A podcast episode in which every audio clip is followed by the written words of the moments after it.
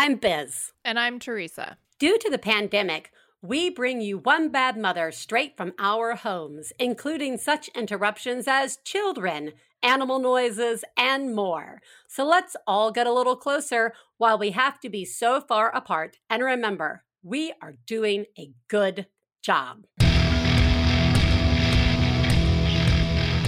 This week on One Bad Mother, let's make it less awkward. We talk about all the hard to talk about stuff with author Paulina Pinsky. Plus, Biz didn't have to do any of the work. Whoa! Whoa! Whoa! Oh. Whoa. My dog agrees. Whoa. Um, this is a secret, but also a woo, a check-in. So I'm trying to plan out dealing with family for Thanksgiving this year. And it's really hard and dramatic, and everybody has things to say about everything. And I started fantasizing about having Thanksgiving alone, like not even my immediate family, like me and this dog in my house. Like I'm going to cook a turkey all by myself, and I want to make potatoes the way that I like them. And then after I make this meal by myself, for myself, like that's way, way, way too big, then I have leftovers for days. And in this scenario, my husband has taken the children to my mother-in-law's house, and and then I don't feel bad for somehow miracle reason for not joining them. But man, oh, the fantasy is just really uh, giving me life right now, and I'm just, I don't know, I don't know if I can make this happen, or like, I don't know, man, but uh, anyways, everybody's doing a good job, and I hope planning for Thanksgiving isn't as much of a shit show for you as it is for me.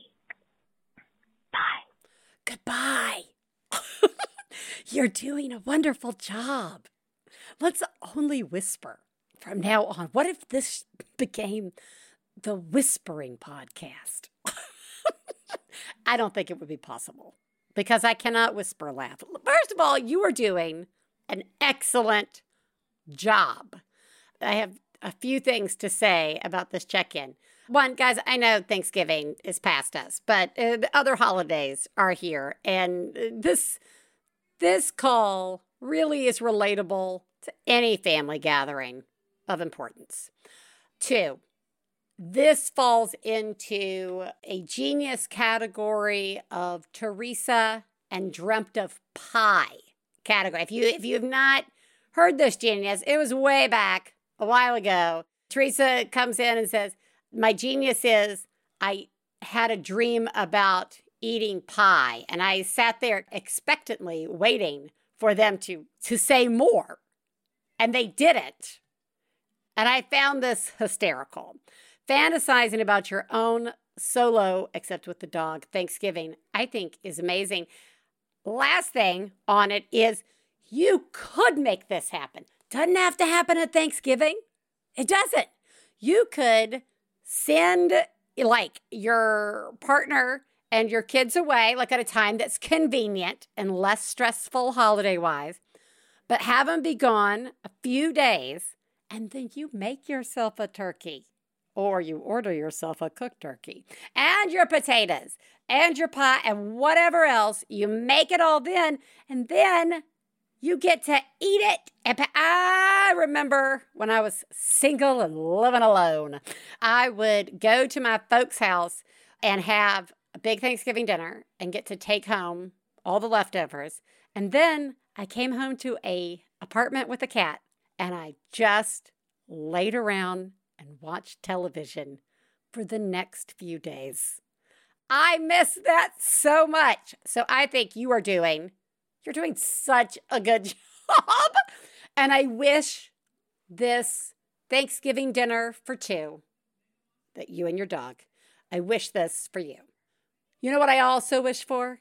I wish that a day never went by that we weren't thanking those who deserve it.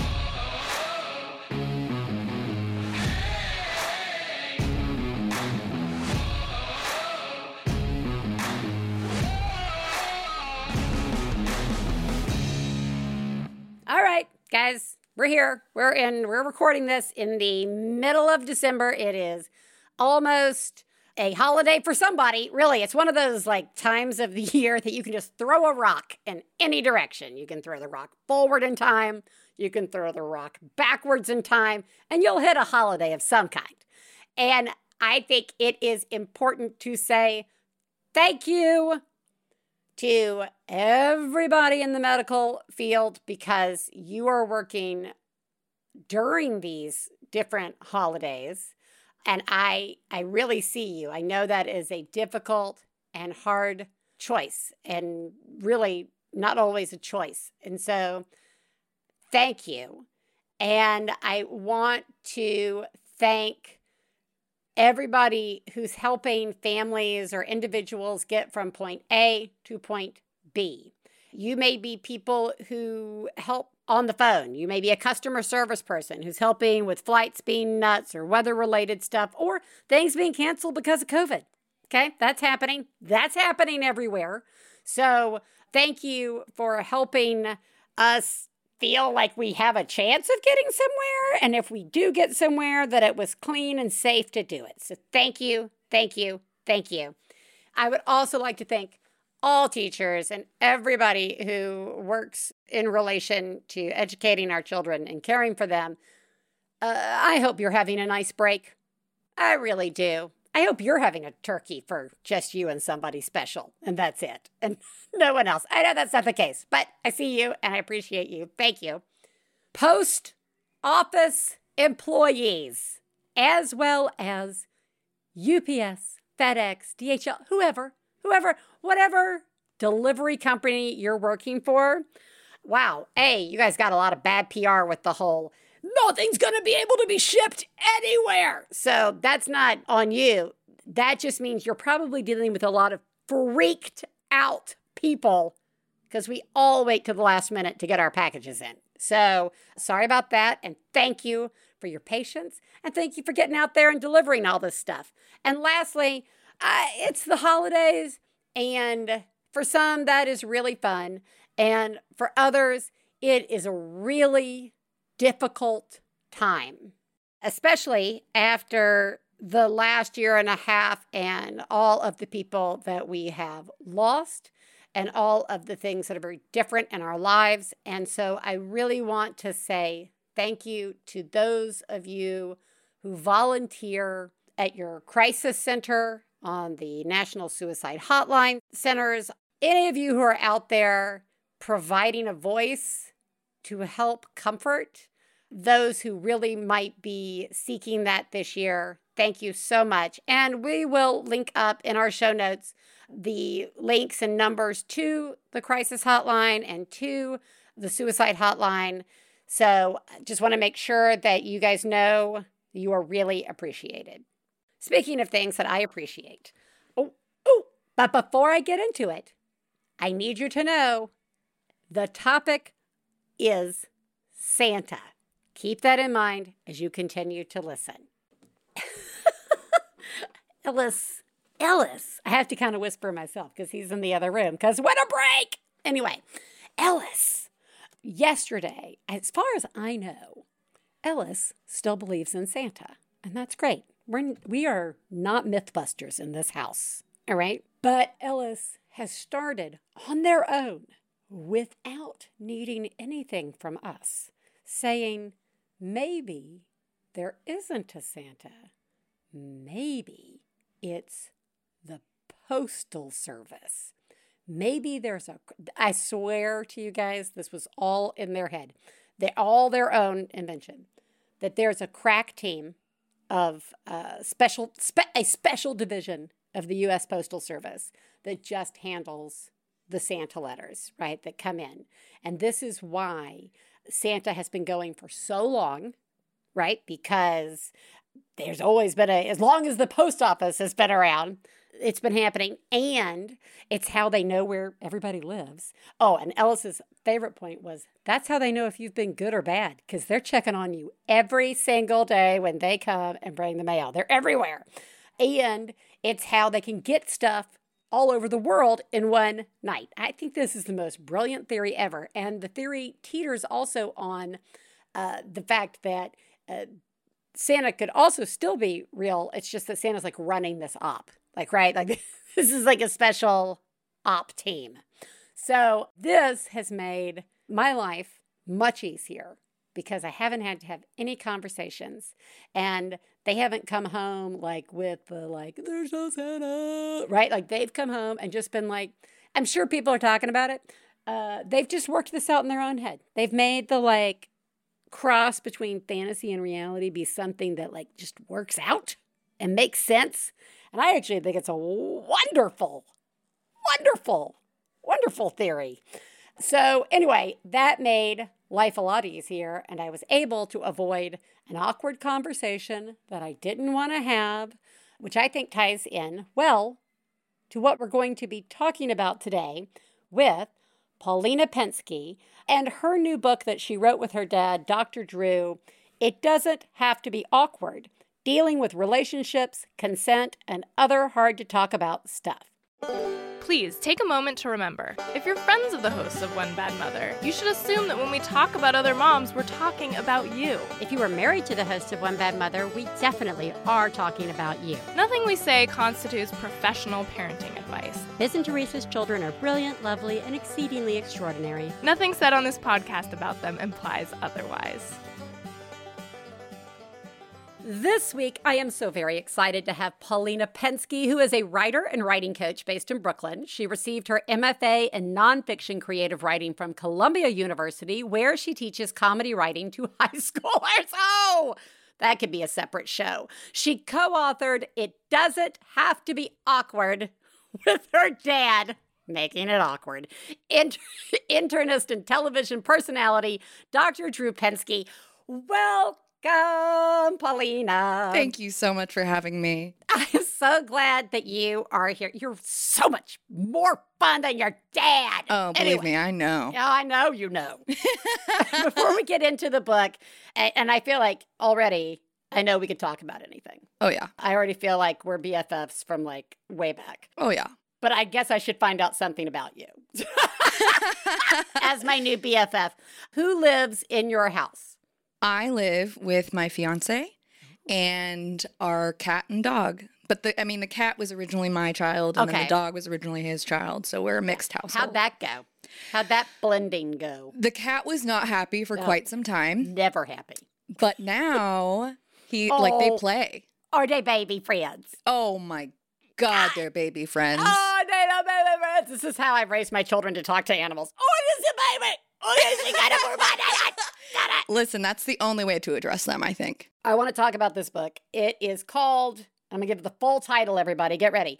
It Doesn't Have to Be Awkward, Dealing with Relationships, Consent, and Other Hard-to-Talk-About Stuff. The title says it really all. You wrote this with your dad, a k a. Doctor Drew. Mm-hmm. Nothing awkward about the fact that you've got a Doctor Drew bobblehead. That's your father. You've got like a dad bobblehead sitting right in front of you, which is... He's always watching. He's all and judging with oh. that nodding head. Judge, judge. I will say this bobblehead, like, though very funny to me. Yes. You know, he's he's got a little bit of a... Yeah. Like a Jerry Brown face, um, like mm. it's a little pinched. It's a little, his, it's a little pinched. It's a little pinched, but I think that that's probably good because then you can, you know, set him and he'll just be watching you. With yeah, like just a watching. Face. So yeah. Judging everything you've ever done and continue yeah. to do. But okay, so you wrote it with with him. Again, everything in here. Well, some stuff it's like, ha ha, it's not that awkward to talk about with your dad or really anybody. And then it gets really. Awkward, not awkward. It just gets really intentional, and it covers so many things. And I, I want to get into many of those things, but I want to mm-hmm. I want to start with the very generic interview question that Please. Is yes, why, how, what led to the book? Any of those questions?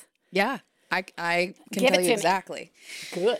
So fall of twenty nineteen, my dad was approached by an agent at his, you know. Whatever, where things happen. Yeah. Someone pitched it to him.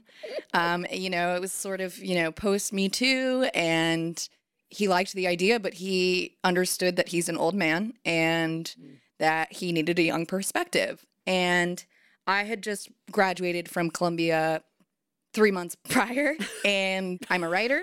Yeah. And you're also a young person. I'm also a young person. Yes.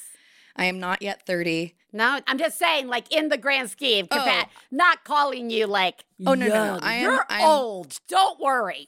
But, like, you know what I mean? Like, it's, it's, you are the thing that he could not write about. Absolutely. Absolutely. No, I am, I'm truly a child. Like, I, I mean, I'm not a child. Like, well, I, in the context of my father, I guess I am a child. Yes. But what happened is I was selling T-shirts at my dad's podcasting event because my mom made me. Yeah. And he walked up and he was like, "We sold the consent book today." And I was like, "What consent book?"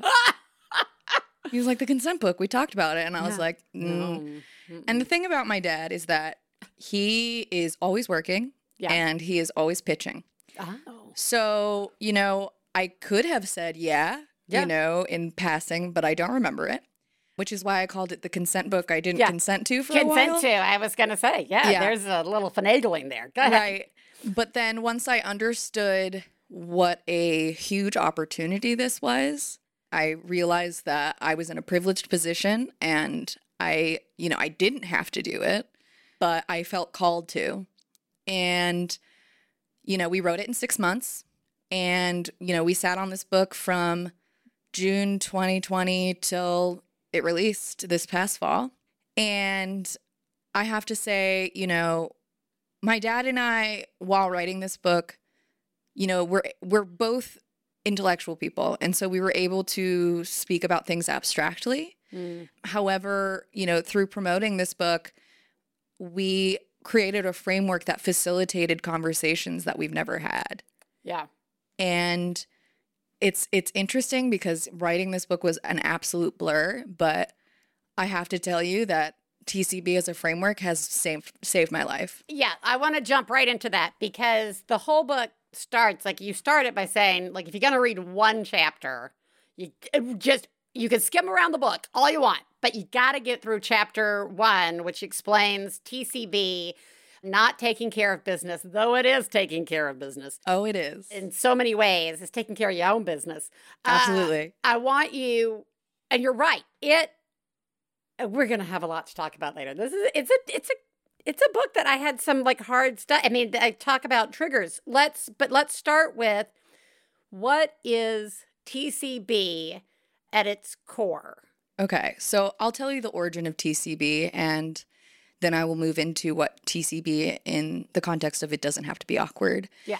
So I've been obsessed with Elvis Presley since yeah. I was ten years old. That's good. I, oh, God, like a burn in love. I literally pray to Elvis. I don't pray to God. I pray to Elvis. And I was a competitive figure skater from ages five to eighteen. And before every ice skating competition, I would hold on to my T C B necklace. Yes. Rub my heart and squeeze my butt cheeks. Yes. And pray to Elvis. Yes. And Elvis as a human being is problematic. Mm-hmm. I'm not going to deny that. Sure. A lot but of so problems. But so is the Catholic Church. Yeah. Oh, so. Yeah. It's surprise. Anyway, go ahead. And so he became sort of a religious deity for me. Mm. And when we were talking about this book, T C B is my first tattoo. I have it on my rib cage. T C B was sort of, you know, a, a mantra that I lived by, if you if you will.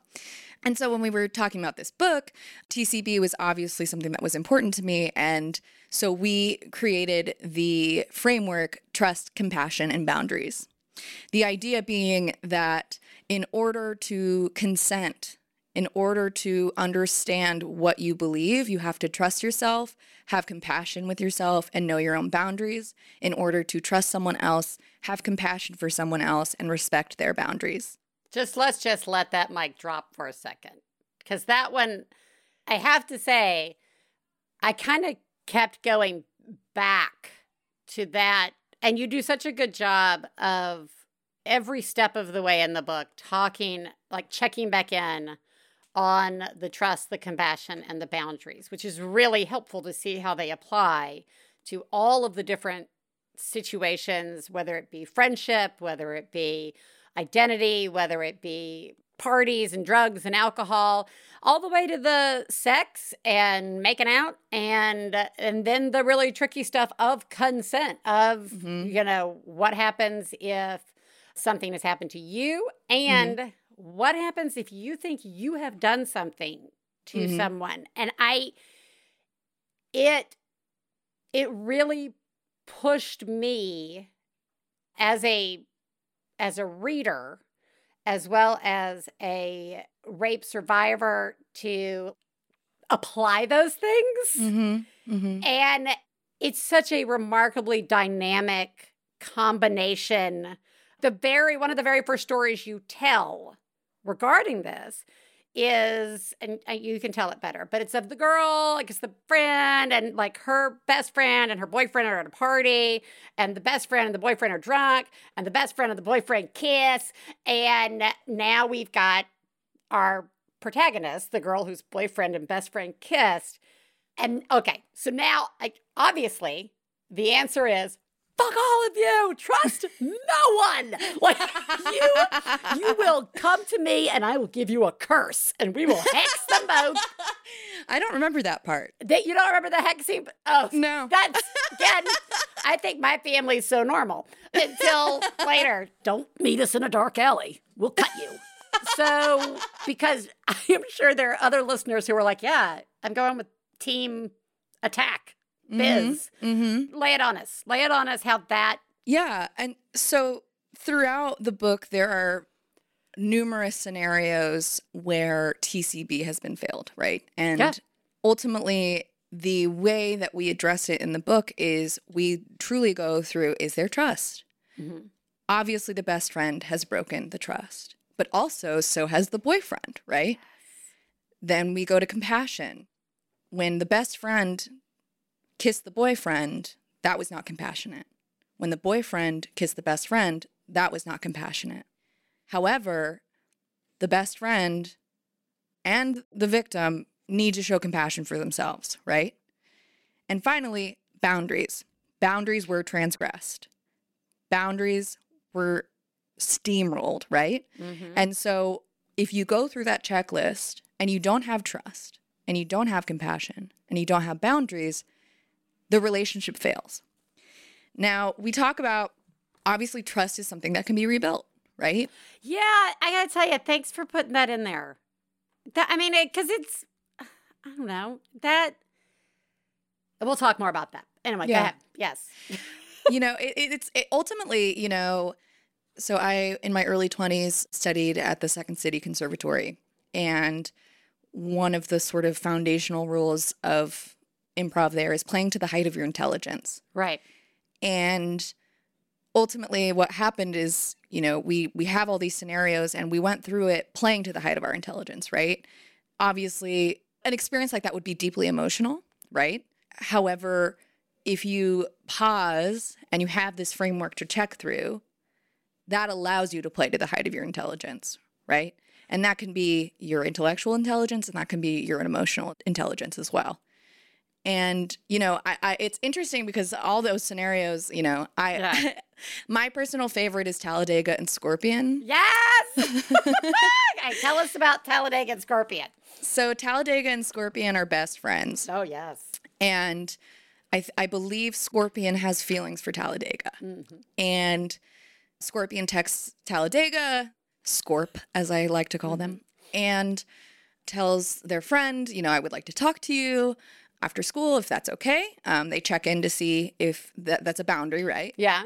And they have the conversation, and it turns out that Talladega does not have this reciprocal feelings for Scorpion. And because of that, they take some space, mm-hmm. and that's the scenario. And ultimately, what we're trying to show there is you have to communicate clearly, right? Even if it means your heart being broken. Mm-hmm. And ultimately, you have to play to the height of your intelligence in terms of doing what's best for each party, right? Yeah, but that's hard. Th- okay.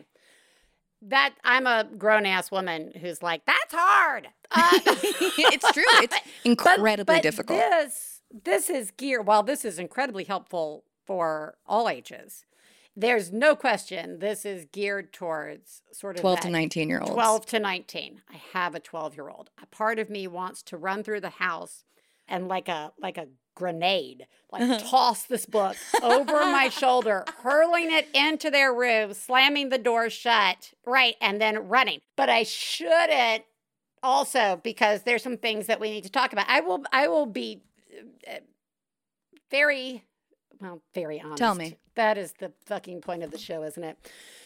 Tell me. So I know what's coming for my children, mm-hmm. right? I hope a life of wonder and joy and love and tenderness and kindness.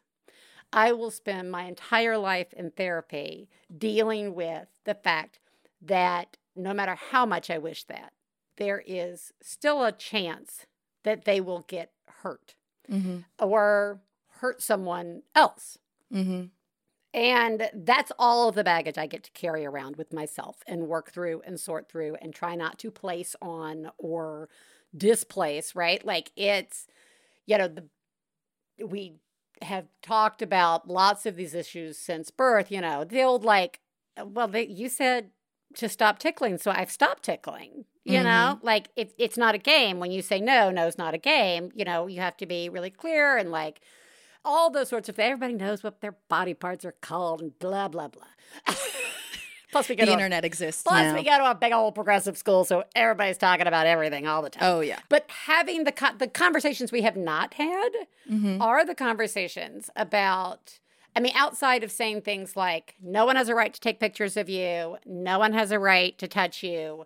Yeah, my mother used to just say, like, the extent of the consent talk growing up was, you can be laying naked in a ditch and nobody has the right to touch you. You know, that is actually more of a consent talk than most people get. What is so wonderful about your book that I, I really, if if people, I, I cannot recommend it enough to people, but you really hammer home what is and what is not consent. In particular, mm-hmm. you hammer home what is not. Even mm-hmm. in that first example of the best friend kissing the boyfriend when they were both drunk, one of the questions you ask in your checking of the T C B little question list is, did Alex have the right, that's the boy, to kiss Mia or Nia, I don't know, to kiss her? And the answer is no, you don't have, because she was under the influence, she does mm-hmm. not have consent. And you still go further in other examples of Alex being under the influence, right? Mm-hmm. Like it, and so yeah, we we do maintain the stance that if you're under the influence, you cannot consent. Right, you cannot consent. And so mm-hmm. I want to talk about. You say my dad came and said we sold the consent book. I mean, I don't know if I really knew that's what I was going to start reading when I started it. Mm-hmm. And can you talk to me a little bit about how you got to some of these places in the book and, mm-hmm. you know, did you guys ever track one way and then think like, I need to, we need to track back. Mm-hmm. That's not enough or it's too much. The goal was to take consent out of a sexual context. Mm-hmm. The idea being that if you can't, you don't know how to practice consent before you get into a sexual situation, Ooh, there's no way Sam, that's you can right. know how to consent in a sexual yeah. context. How did you guys get to that? I mean, you guys are talking, you're like, I don't fucking know. But like, I mean, that's such a great point. Mm-hmm. Making the, cons- like, making consent be part of this non-sexual aspect and understanding mm-hmm. really how to set boundaries, how to implement it mm-hmm. before mm-hmm. you get into situations that become trickier and murkier and and at times dangerous. You guys had to have had a conversation. What was it? Hey, we Dad. did. You know, I, I, it's so funny. Well, I actually, um, I had a consultant, this colleague of mine named Halen Belay. She's a brilliant sex educator. And, you know, we sold the book and I was like, I'm an imposter. Like, I am not a sex educator. Right. Like, I have problems with consent clearly in my own life. Like, right. you know, clearly, you know. And we sat with her and the foundation of the ideas really came from her. Okay. And I I'm forever indebted to her. But, you know, we were sitting on the subway and after meeting with my dad, and she looked at me and she said, listen, you're not going to reinvent the wheel. Mm. There are people who study this, who make this their lives, but you can kind of re- regurgitate what you learn, right? Well, what you did was you used your voice and you yeah. used humor and you used creating a understandable framework for kids, you know, for yeah. tweens and teens. I mean, you use sexual attraction. He's hot, she's hot, they're hot, you're hot. I mean, kissing and wooing and hugging and blah, blah, blah. You know, those are the names of your titles. That's not the name of her chapter title. No, it's, she's really not that far off. Yeah. Like, pretty much. Woo-woo, and a honk, honk, a-hoo-ga. Very profound book. But that's something that you can bring. I mean, I don't care if there's eight hundred books out there on, they all need to be there, yeah. right? Yeah, that's the truth. I bought all of the books that were on the market on the same topic. It's it's interesting. I had just started teaching um, at L I M College. I bet you're teaching humor at high school. I know, I know. And I was teaching new media at the time, you know. So the comedy, the comedy writing, this will be my fifth year teaching it, actually. Working at L I M, I was privileged enough to have access to the primary group of people who this would impact. Mm-hmm. And I was getting in trouble because I was asking questions about my book and recording it. And one of the students went to my higher up and told on me. And so they were like, you have to have an I R B, like yeah. board certificate, like all that, which I didn't know because I was, you don't you know, have a bobblehead making you a doctor. How are you supposed to know? Exactly. So exactly. And so it was a really interesting period of time in my life because, you know, I had just come in out of out of the M F A and I was teaching for this time, the, like as an adjunct, and I was, you know, being underpaid, and I, I had access to this group of kids that, uh, you know, I am privately educated K through twelve through graduate school, and L I M College exposed me to mm. reality. And the reality is, is that, you know, kids will turn in a college level paper with no punctuation and all lower cap. And it really showed me who I was writing to, right? And obviously, like, writing education and, and capitalizations and periods like that is like enforcement of sort of like structure and rules and things like that. And I, you know, I had to pull a student aside and be like, listen, I'll give you the opportunity to rewrite this, but in the future, if you turn in a resume with this, you're not going to get the job. Yeah. Right. Right. And so I learned a lot about sort of my own privilege, and I learned about sort of the state of education. And I learned that these were the people that I was writing to, and I, I had the privilege of having access to them, and I wouldn't have otherwise. And teaching at that school, though difficult and strange and like truly, you know, I had to I, I had to tell people, you know, I couldn't tell people. They didn't want us to shame them for their phones. And so I wasn't allowed to be like, put your phone down, but I had to facilitate conversations that made them want to put their phone down. Right. And I learned that I have the power to do that, and it's it's it's it's interesting. I'm going down a tangent, but ultimately, okay. you know, twenty nineteen, fall of twenty nineteen, you know, I was falling big in growth. Love. Big yeah. growth. It was it was a exposure, you know, yeah, like exposure no, is how you sort of bust ignorance, you know. Yeah. Again, everybody, this shows you why yeah. having diversity on our bookshelves and having diversity on our television set plays such a fucking key. It does. Roll. So you address that within this. Mm-hmm. And you also are really great at addressing, especially in the like identity part, like you give tools to teens when they are in situations or with parents or mm-hmm. with people who who aren't there yet. Yeah. Who don't understand, who have their own baggage that comes absolutely. With it. Yeah. To me, the book could be one hundred thousand more pages, because as you start to pull that thread of we sh- we need to include this mm-hmm. or make an example of this, we could just go on and on. Mm-hmm. Was there any place you wanted to go or that you and your dad wanted to go that you didn't get a chance to go to? Absolutely, but we can't remember anymore. We can't remember anymore. anyone, damn it! You'll never get a second book out of this! Ah!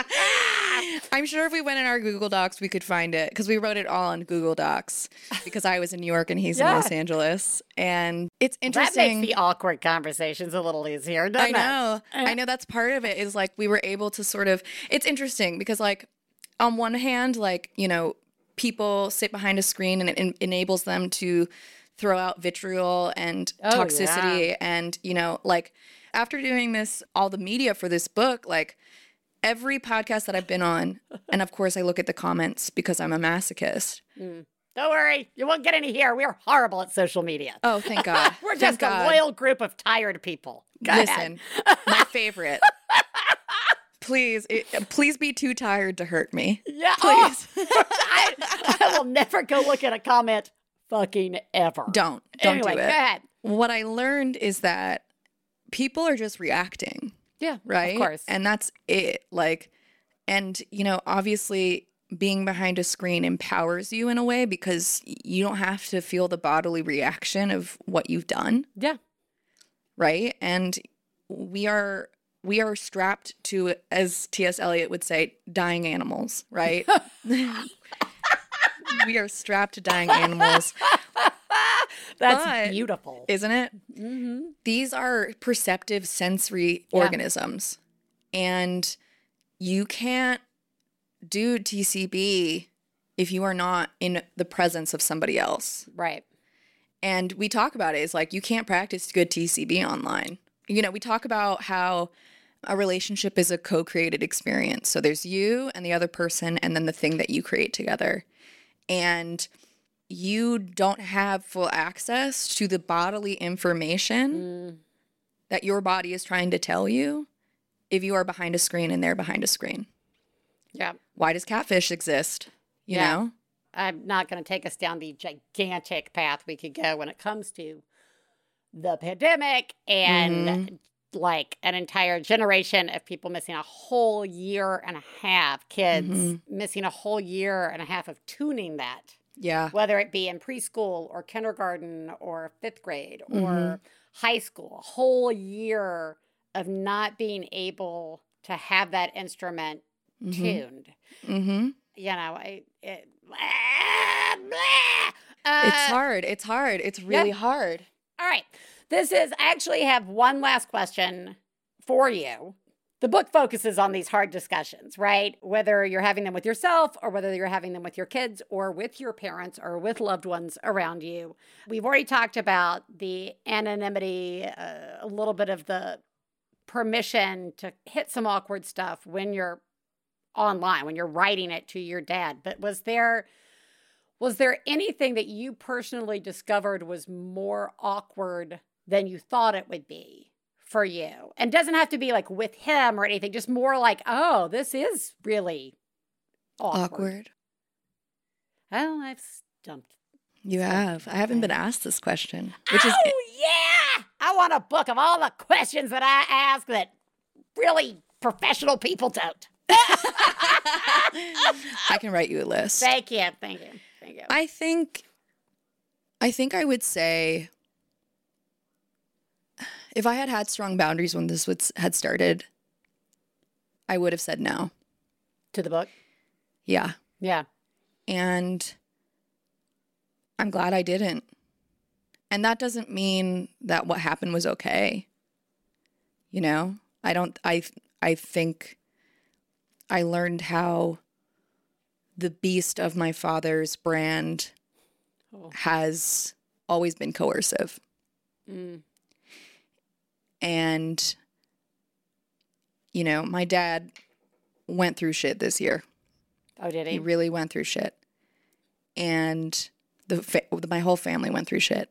And because I was given the opportunity to think about how I relate to my dad as Doctor Drew, as a brand, and then finally as a person, mm. I realized that I didn't have the foundation of a relationship mm. that people expected. That's interesting. And I'm really good at holding secrets. I'm really good at performing. And I think that is part of my family lineage. And though it wasn't necessarily awkward, it was painful to move through all of those realizations. That being said, I couldn't have done this without my dad, and he couldn't have done it without me. And I had uh, my my brother um, came to New York uh, last week before Omicron exploded. And um, we both got out, thankfully, you know, without getting sick, um, which could not be said about Greenpoint. Like literally, we there's an Instagram called Greenpointers, and they were documenting every like every person who got sick and what bar they went to and what venue they went to. And the only bar that there wasn't anything was the one that we chose. Jesus. And I have learned the power of family through this. Mm. Yeah, how, yeah, this would have also been impactful to the rest of your family. My brother, so when we were at the bar, we were with my brother's best friend from college who's studying to essentially be a Supreme Court justice. Jesus. And he told me that from what he's seen, I have managed to push my family forward. And I think, you know, going back to my eating disorder, which I just did an episode with Leanne Kreischer on Wife of the Party that I think is pretty phenomenal. We will make sure people are linked up to it. Okay. Yeah. We, and, not even, um, we hadn't even touched on eating disorders, I know. Everybody. Well, I'll come back and we'll talk oh, about we'll it. We'll come back and talk about it. We should actually come back. I'm, I'm ready. That. All right. Boy, you don't have to be. oh, I am. Okay. I am. I'm ten years into recovery. I'm ready now. Good job. Good fucking job. Thank you. This future Supreme Court justice who, you know, I knew as this scrawny kid who went to college with my brother and who c- couldn't really make eye contact with me, you know. He told me that I pushed my family forward, and I think the only way that I was able to do that was recognizing my own illness and healing it. And so I guess what I would say is that it's never as awkward as you think it's going to be. Mm. It might be painful, but pain won't kill you. That's right. And I You you do touch on that in the book when it comes to telling others about whatever it is you need to tell them, mm-hmm. that it can be difficult, mm-hmm. and but that it's okay to experience all the feelings that mm-hmm. you have with that. And I think one of the things we talk about here is you get both. You get mm-hmm. to have this, these feelings that are hard and at times angering, at times sad, at t- all of those things, while at the same time recognizing that there is growth coming mm-hmm. from it, that they don't cancel each other out. And I, I just have to say what a remarkable is not the right word. I gotta come, I'll figure out the right word, but everybody who listens to this knows what I'm getting at. And that is for this book to have come through you and your father getting through lots of uncomfortable stuff, right? And some of it having nothing to do with what's in this book, it sounds like. Mm-hmm. That's a lot. And aside from all of those things that are personal to you and your family and mm-hmm. not to the rest of us, yeah. Okay. This book is a gift, and this book is, you know, I mean, there there were times where I was really upset reading it because of my own personal history mm-hmm. and knowing that I'm going to have to have these conversations at a greater depth, or that I'm going to have to hear these things mm-hmm. from my children one day. Yeah. And it's, I am very thankful this book is in the world. And I am thankful that you were brave enough, or just dumb enough. No, not dumb. Let me tell you the truth. I was stoned. You that's were stoned. How I got there through you this. Go. If that's but what I'm, gets I'm, you through, that's it got not, me through. But yeah. I have to tell you, it is entirely possible to do too many drugs in your twenties. Oh, I have to tell you that. Oh, Again, I know. But if there's, but if somewhere in there, there's a strong bass, here you are at forty-seven. All right. Like, yeah. Yes. Still, all my fingers are still here. Yes. Yes. I, um, and this, this can be my final thought. Okay. But Audre Lorde has this oh. essay called, and I'm probably, I, I always misremember the title, but it's, I think it's The Uses of the Erotic for Power. Mm.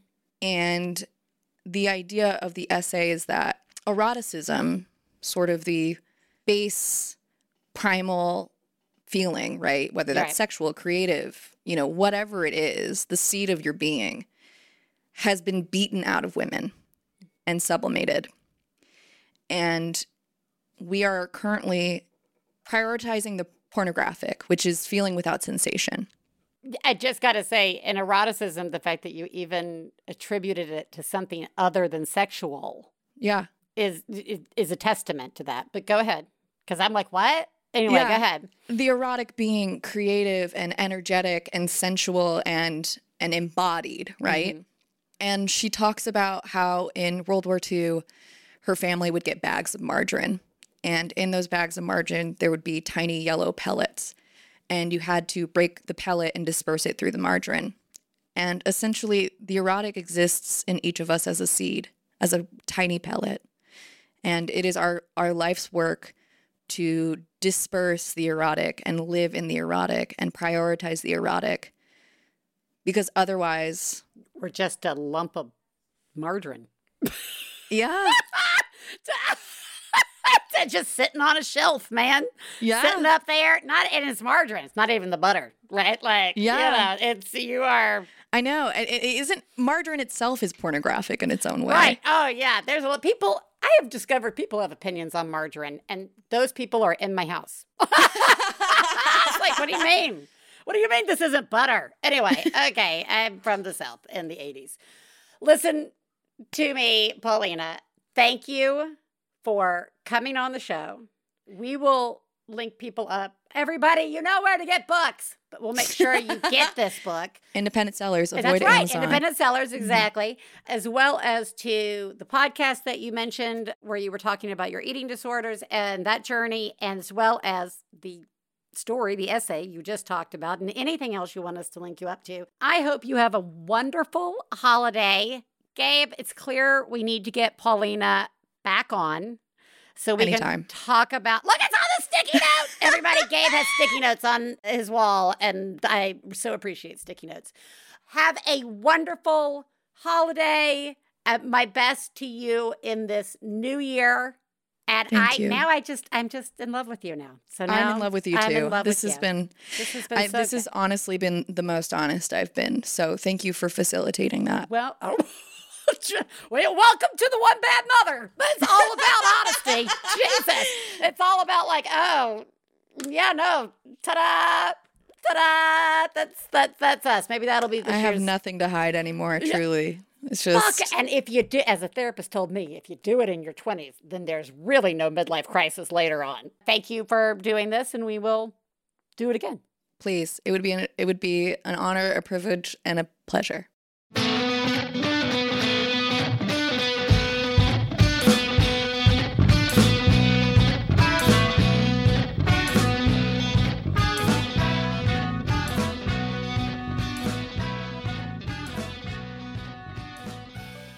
One Bad Mother is supported in part by Dipsea.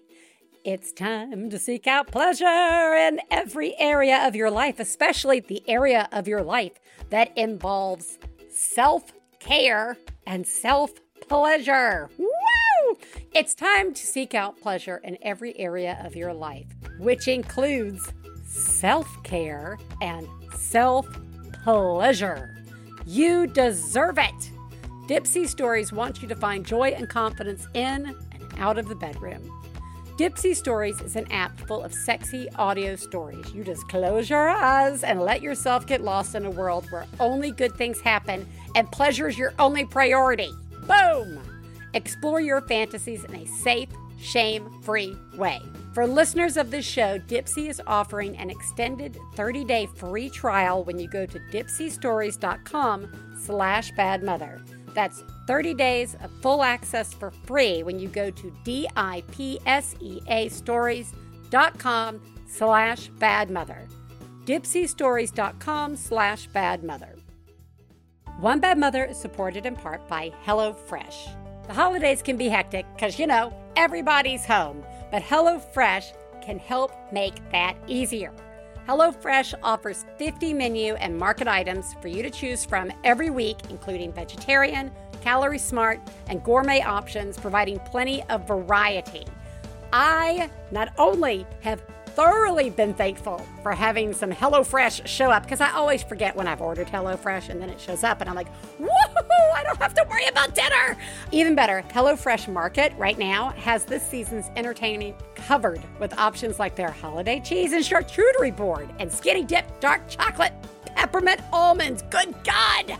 Go to HelloFresh dot com slash badmother fourteen and use code bad mother fourteen for up to fourteen free meals and three free gifts.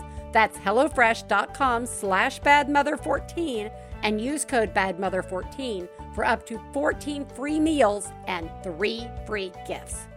Hey, you know what it's time for? This week's Genius and Fails. This is the part of the show where we share our genius moment of the week, as well as our failures, and feel better about ourselves by hearing yours.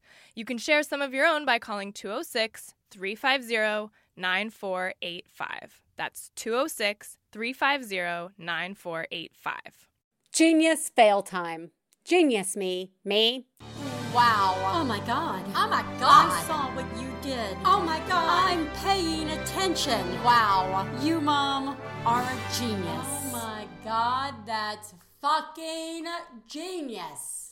Okay. It's really simple. Every year, we make lists of presents for the kids, and then it's like kind of a hodgepodge getting things, and then I swear it feels like on like Christmas Eve I'm wrapping things, and I'm like, oh my God, we only have like two things for one kid and eight things for another, right? Like you're like, never. I'm like, ah! This year, I already started wrapping items, and when I wrapped them, I wrote down on a list what was wrapped, what was coming, so that I could tell, did we have enough? Did, was it even? Was it, did it make sense? And I, so the genius is I did that. And I am feeling very good about sort of having the brain space to have done that this year. So I'm calling in with a genius, not a parenting genius, but a holiday life genius that I knew hopefully someone out there would appreciate. So, you know, it's so expensive to buy holiday decorations, especially uh, just in general.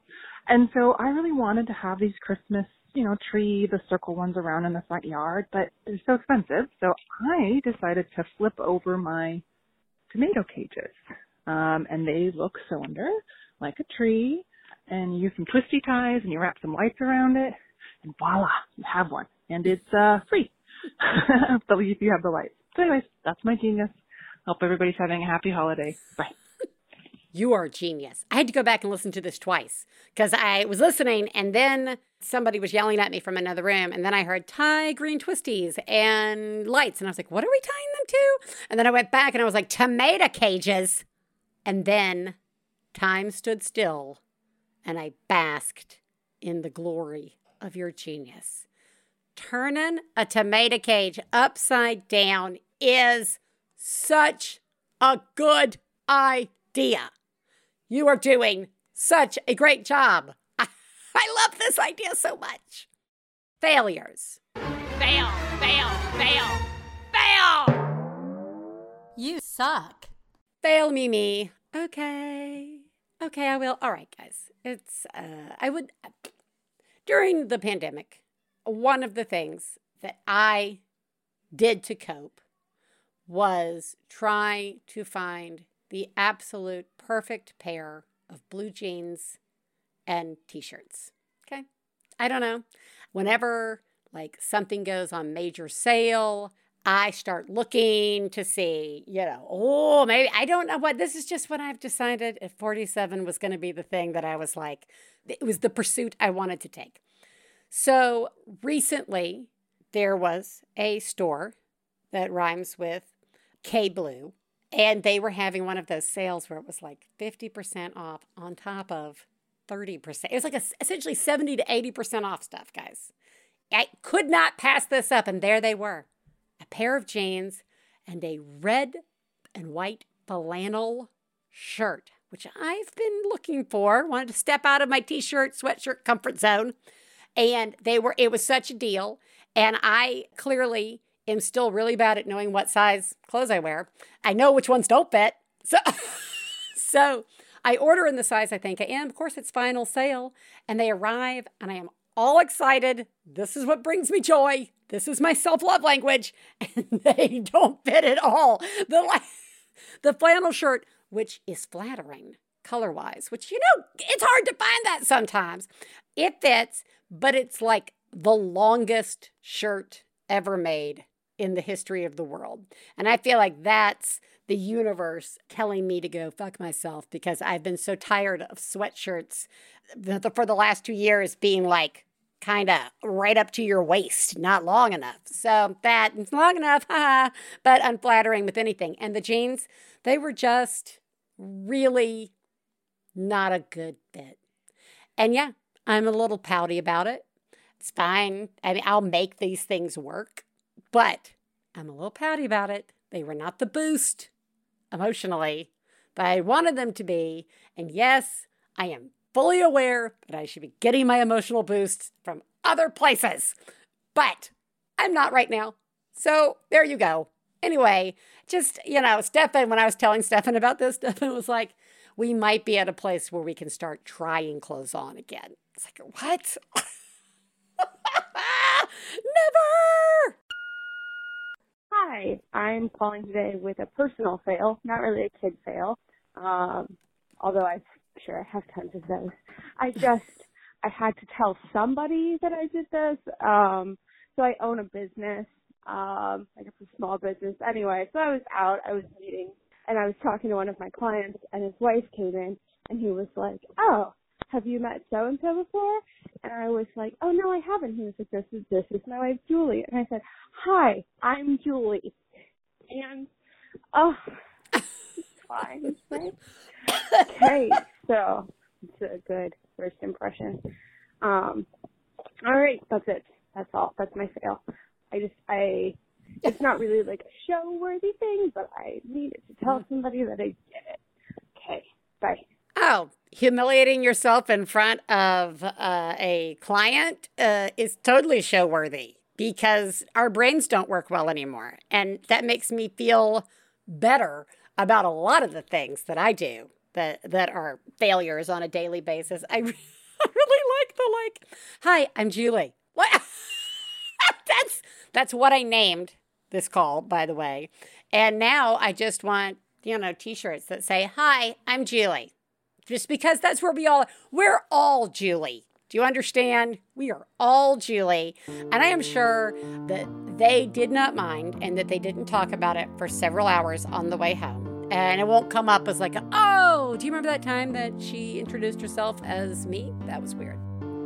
You are the greatest mom I've ever known. I love you, I love you.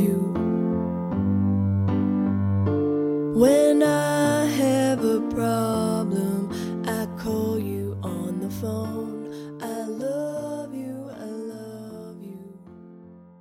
This week on Maximum Fun's pro wrestling podcast, Tights and Fights, Austin Creed, best known as W W E's Xavier Woods, tells us why his fans find him so easy to love.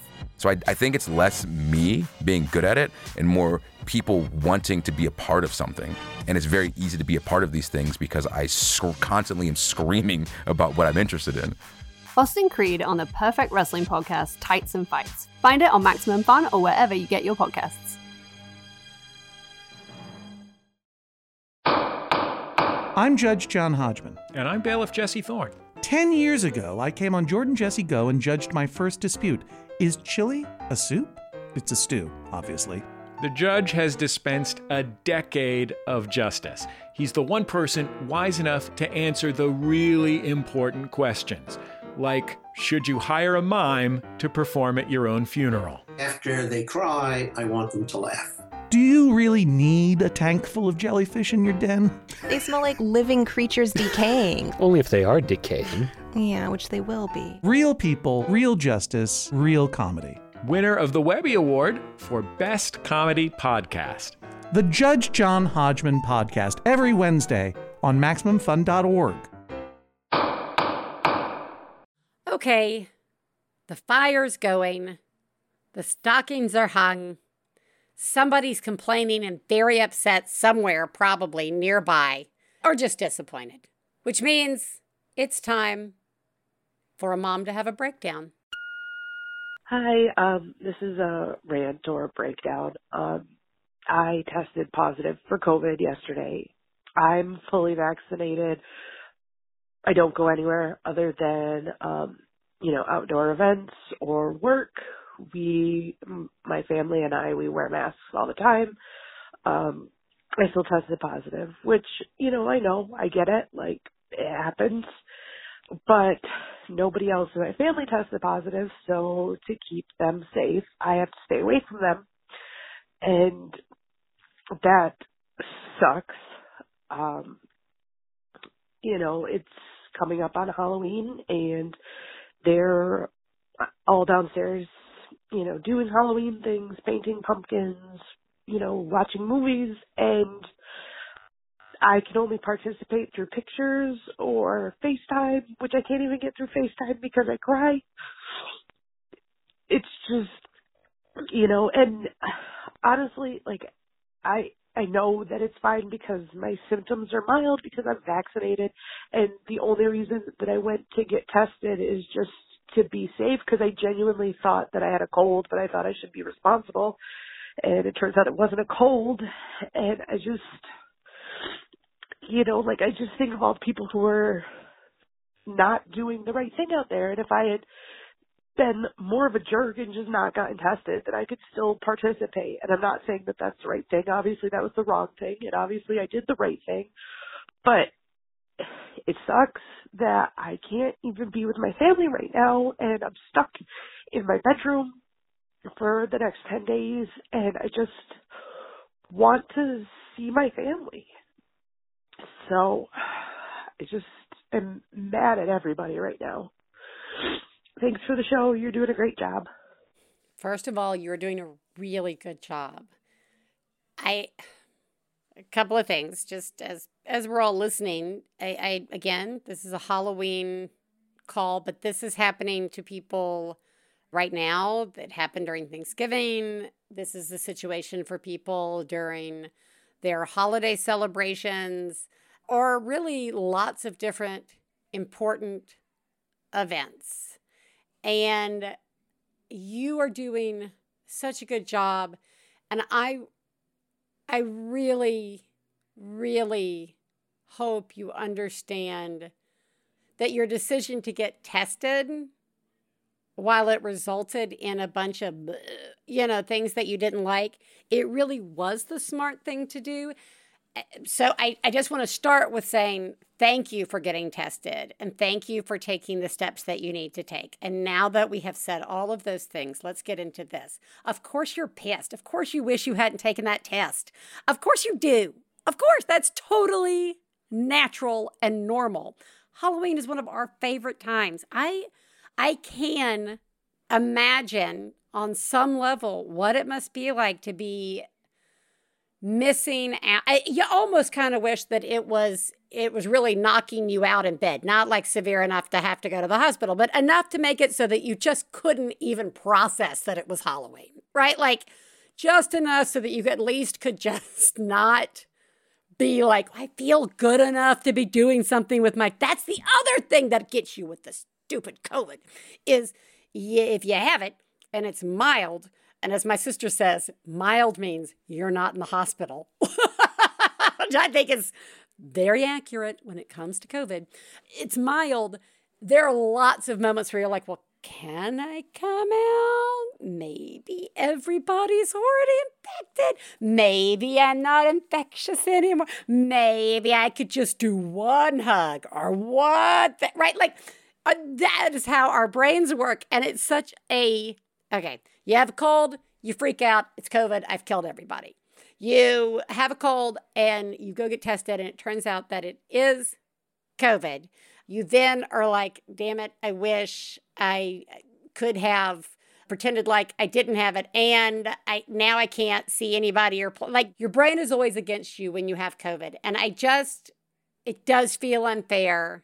It is actually unfair.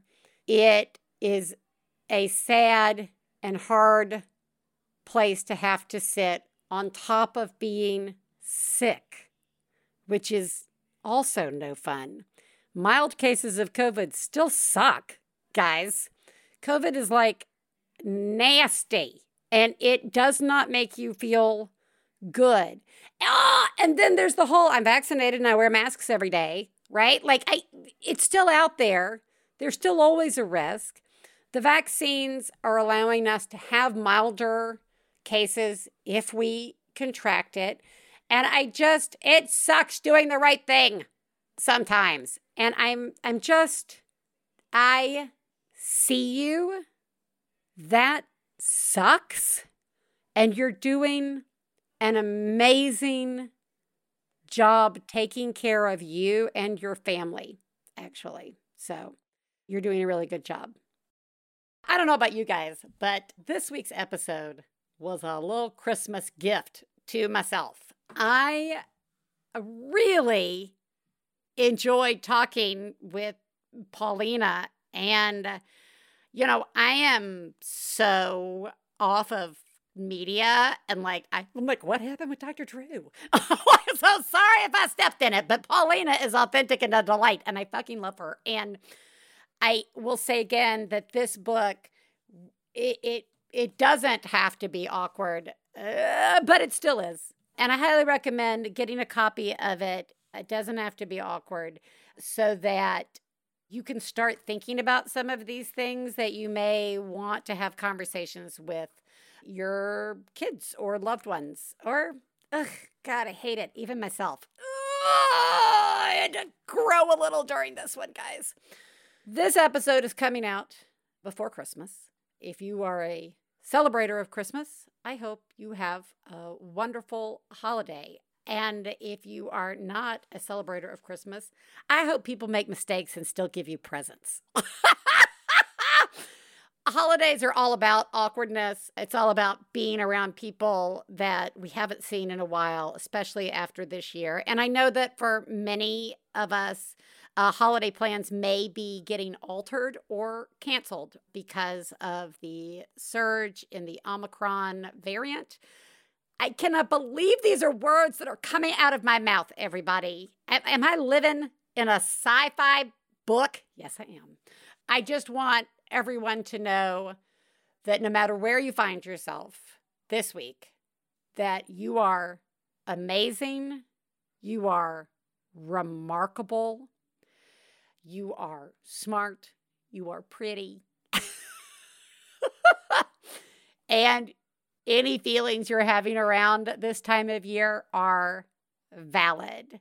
And I just want to let you know that next week, to ring in the new year, Teresa is going to join me for a Genius Fail Spectacular. Talk about a gift! I'm so excited. You are all doing an amazing job, and I will talk to you next week. Bye.